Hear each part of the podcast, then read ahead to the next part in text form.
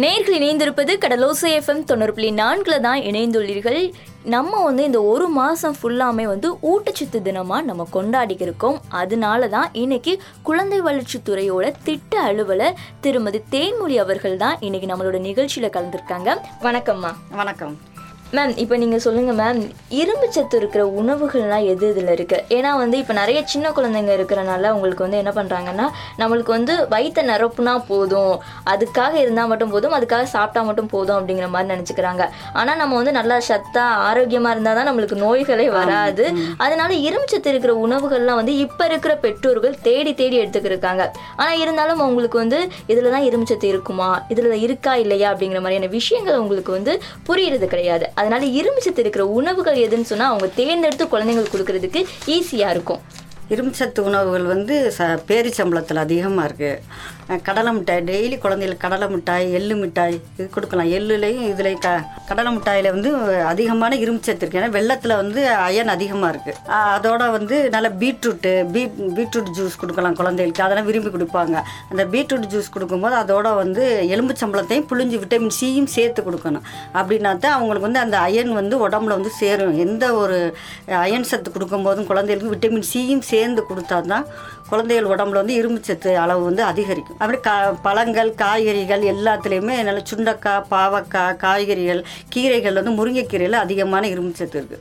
முருங்கைக்கீரை குழந்தைகளுக்கு கீரைகள் கொடுத்தா சாப்பிட மாட்டாங்க. அதனால் அவங்களுக்கு சூப்பாக வச்சு கொடுத்துடலாம். டெய்லி முருங்கைக்கீரை ஒரு வாரத்தில் 3 நாள் குழந்தைகளுக்கு சூப் மாதிரி வச்சு கொடுத்தாவே அதுவே நல்லா இன்க்ரீஸ் ஆகும். மேம், இப்போ அடிக்கடி ஒரு விஷயம் சொல்லுவாங்க, அதாவது இரும்புச்சத்து கம்மியாயிடுச்சுன்னா ரத்த சோகை வந்துடும், அவங்க ரொம்ப ரத்த சோகையில் இருக்காங்க அப்படிங்கிற மாதிரிலாம் சொல்லுவாங்க. ரத்த சோகைனா என்ன மேம்? முதல்ல ரத்தத்தில் ஹீமோகுளோபின் அளவு கம்மியாகுச்சுன்னா ரத்தத்துக்கு ஆக்சிஜன் எடுத்து செல்றது கம்மியாயிரும். அதனால ரத்த சோகை ஏற்படுது. இப்போ இந்த ரத்த சோகைக்குன்னு எதுவும் அறிகுறிகள் எதுவும் இருக்கா மேம்? இது ரத்த சோகையினுடைய அறிகுறிகள் உடல் ரொம்ப சோர்வாக இருக்கும். கொஞ்ச நேரம் நடந்தால், மாடிப்படி ஏறினா கொண்டா, எந்த ஏறினா மூச்சு வாங்கும். அப்படிங்கிறப்ப அந்த மாதிரி நேரங்களில் அது அனிமியா இருக்கிறத நம்மளுக்கு நல்லா தெரியும். எந்த ஒரு பொருள் பார்த்தாலும் அவங்களுக்கு நாட்டம் இருக்காது. சாப்பிடணும்னு நினைப்பாங்க, ஆனால் சாப்பிட முடியாது. எதுலேயுமே ஒரு ஈடுபாடு இல்லாமல் இருப்பாங்க. இப்போ எந்த ஒரு நோயாக இருந்தாலும் அதுலேருந்து விடுபடுறதுக்கு ஏதாச்சும் ஒரு மாத்திரை இல்லைன்னா இந்த சாப்பாடு சாப்பிடுங்க, இதெல்லாம் தவிர்த்திடலாம் அப்படிங்கிற மாதிரிலாம் சொல்லுவாங்க. இப்போ இந்த ரத்த சோகையை தவிர்க்கிறதுக்கு என்ன மாதிரியான உணவுகள் இருக்குது, இல்லைன்னா எப்படி நம்ம தவிர்க்கலாம்னு சொல்லுங்கள் மேம். டீ காஃபியை அவாய்ட் பண்ணுறது ரொம்ப நல்லது. எல்லார் வீடுகளிலுமே முருங்கை மரம் இருக்குது. முருங்கையில் இல்லாத சத்துக்களே கிடையாது. நல்ல முருங்கை, பப்பாளி, அதான் எங்கள் அங்கன்வாடி சென்டர்லாம் சென்டர்ஸில் ஃபுல்லாமே முருங்கை மரமும் ஒரு பப்பாளி மரமும் கம்பல்சரி வைக்கணுங்கிறாங்க. அதில் தான் அயன் அதிகமாக இருக்குது. முருங்கை கீரையிலையும் பப்பாளிலையும் அது சாப்பிட்டாவே போதும், நல்லா தவிர்க்கலாம். நல்ல கீரைகள், காய்கறிகள், பழங்கள் நிறைய சாப்பிடணும். இதுவே இளம் பெண்களுக்கு ரத்த சோகை இருந்துச்சுன்னா அவங்க அவங்களோட கருப்பாக இருந்தாலும் வெள்ளையாக தெரிவாங்க, அவங்களோட நகம் ஃபுல்லாக ஒயிட் ஆயிரும், அதுக்கப்புறம் கண்ணு நாக்கெலாம் ரொம்ப ஒயிட் ஆயிரும், அதுக்கப்புறம் அதிகமாக முடி கொட்டும். அப்போ கர்ப்ப காலத்தில் பெண்களுக்கு ரத்த சோகை ஏற்பட்டுச்சுன்னா அவங்களுக்கு என்ன மாதிரியான விஷயங்கள்லாம் ஏற்படும் மேம்? கர்ப்ப காலத்தில் கருச்சிதைவு ஏற்படும். இது அயன் சத்து குறைஞ்சா. அதே மாதிரி குறைமாத குழந்தைகள் பிறக்கிறதுக்கு வாய்ப்பு இருக்குது. எடை குறைவான குழந்தை, தாய் இறப்பு, வயிற்றில் வளரும் குழந்தைகளின் உடல் மற்றும் மூளை வளர்ச்சி பாதிக்கப்படலாம். அதனால தான் கர்ப்ப காலத்தில் டாக்டரோட ஆலோசனையின்படி இரும்பு மாத்திரையும் ஃபோலிக் அமிலம் மாத்திரையும் சாப்பிட்றாங்க.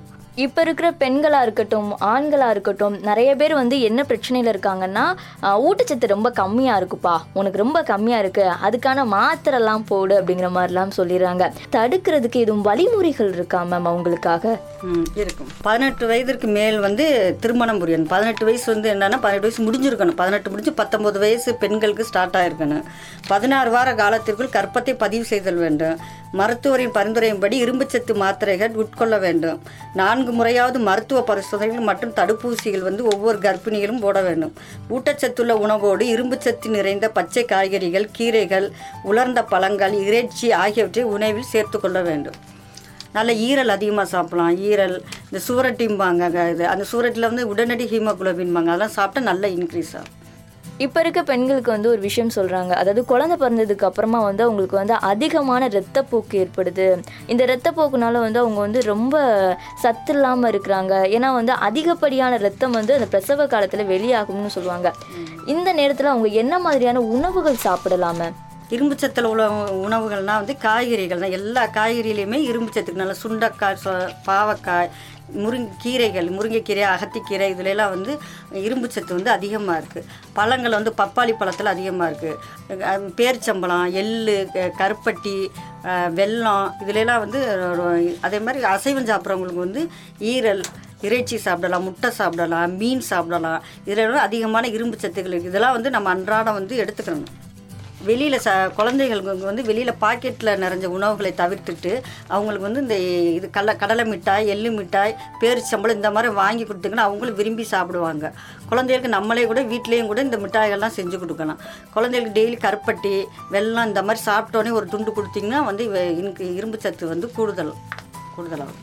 இப்போ நிறைய பாலூட்டும் தாய்மார்கள்லாம் இருக்காங்க இல்லையா, அவங்களுக்கு ஊட்டச்சத்து குறைபாடுனால வர பிரச்சனைகள் என்னவா இருக்கும் மேம்? பாலூட்டும் தாய்மார்கள் வந்து ஊட்டச்சத்து குறைபாடு இருந்துச்சுன்னா அவங்க குழந்தை பிறந்த பின் 48 நாட்களுக்குள் ஏற்படும் வந்து கடும் இரத்த சோகை ஏற்படும். இதனால் வந்து தாயோ குழந்தை இறக்கிறதுக்கு வந்து வாய்ப்பு இருக்கிறது. இரும்பு சத்து குறைவினால் வந்து தாய் வந்து உடல் சோர்வு வந்து அதிகமாக இருக்கும். அதனால் வந்து அவங்களுக்கு குழந்தைக்கு தாய்ப்பால் கொடுக்கறது கூட குறைவு ஏற்படுகிறது. கால்சியம் சத்து குறைவால் வந்து எலும்பு தேய்மானம் அடைகிறது, முதுகுவலி, இடுப்பு வலி, கால்கை வலியெலாம் ஏற்படுகிறது அந்த குழந்தையின் தாய்க்கு. அதனால் இந்த நேரம் கர்ப்ப காலத்தில் வந்து குழந்தைக்கு பாலூட்டும் நேரத்திலையும் பெண்கள் வந்து அதிகமான ஊட்டச்சத்து எடுத்துக்கிறணும். குழந்தைக்கு தேவையான அளவு வந்து தாய்ப்பால் இருக்காது. நம்ம சாப்பிட்ற உணவுகளை வச்சு தான் குழந்தைக்கு வந்து தாய்ப்பால் கொடுக்கும்போது தாய் சாப்பிட்ற சத்துக்கள் ஃபுல்லாமே குழந்தைக்கு போய் சேரும்.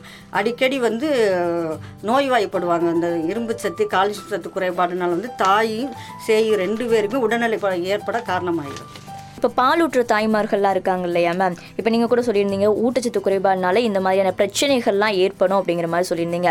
இப்போ இதை தடுக்கிறதுக்கான வழிமுறைகள் என்னவா இருக்கும் மேம்? குழந்தை பிறந்த பின்பு வந்து தாய் வந்து சரிவிகித உணவு சரிவிகித உணவு எல்லா சத்துக்களும் அடங்கிய காய்கறி, பழங்கள், கீரைகள், தானியங்கள், சிறுதானியங்கள், பாரம்பரிய உணவுகள் எல்லாத்தையுமே அவங்க எடுத்துக்கிட்டால் தான் அவங்களுக்கு வந்து குழந்தைங்க அந்த ஊட்டச்சத்து போய் கிடைக்கும். தாய்ப்பால் சுரக்க அதிக திரவ ஆகாரங்கள் எடுத்துக்கணும். நல்ல சூப்புகள் குடிக்கலாம், ஜூஸ் குடிக்கலாம், நல்ல பழங்கள் ஜூஸு, சூப்பு வகைகள், கூழ், கம்பங்கூழ், கேழ்வரகு கூழ் இந்த மாதிரி வந்து அதிகமாக வந்து சேர்த்துக்கிட்டால் தாய்ப்பால் வந்து சுரக்கும்.